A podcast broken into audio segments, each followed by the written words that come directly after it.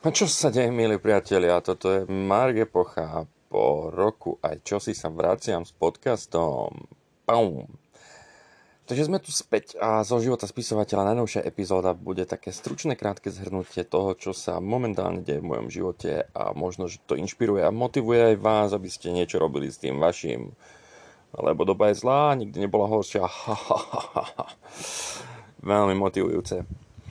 Momentálne tí, čo ma sledujete, ste si mohli všimnúť, že naposledy mi vyšla kniha na jar Zemne kanibalov, čo je vlastne český preklad e, krajiny kanibalov, keďže tá pôvodná slovenská kniha už je beznádejne vypredaná. Pre tých, ktorí ešte nepoznáte obsah, je to príbeh skupiny slovenských študentov, ktorí odcestujú do peruánskej Amazónie, kde narazia na kanibalský domorodý kmeň pod vplyvom záhadného meteoritu – a odtedy sa dejú strašné veci a boj o holý život.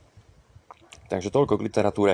Knižku som inak prezentoval tento víkend v Ostrave na fantastických trhoch, kde prišlo strašne veľké množstvo ľudí vzhľadom na to, že teda ešte stále sú nejaké obmedzenia.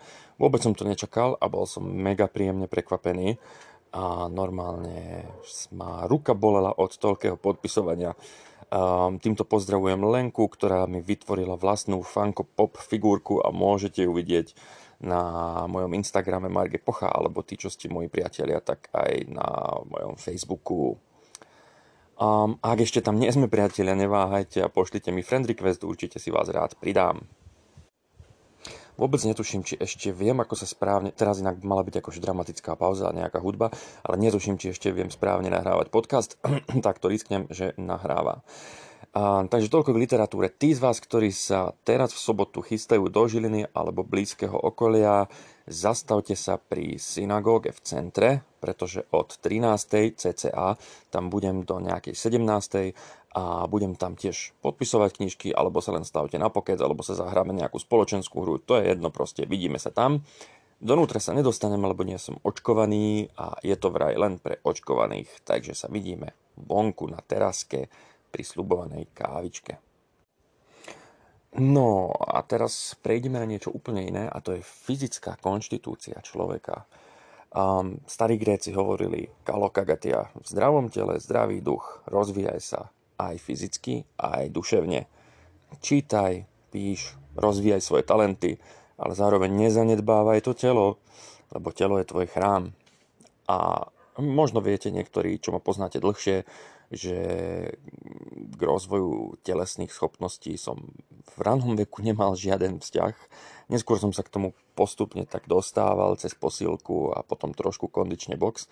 No a teraz som začal boxovať tak viacej, normálne aj so sparingami v novozámockom, novozámockom klube Samson. Takže keby som teraz nebol v karanténe, tak som pravdepodobne tam, lebo tréningy fungujú aj vtedy, keď je sviatok. Či je sviatok, či je piatok.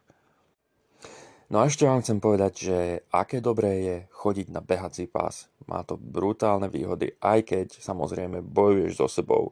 Čo si budeme navrávať? Šport je mord. Hej, Winston Churchill nenadarmo hovoril absolutely no sports, vôbec žiaden šport. Proste šport ťa ničí, ale si zároveň vo vojne sám so sebou. Prekonávaš sám seba, tým pádom dokážeš sám sebe, že na to máš.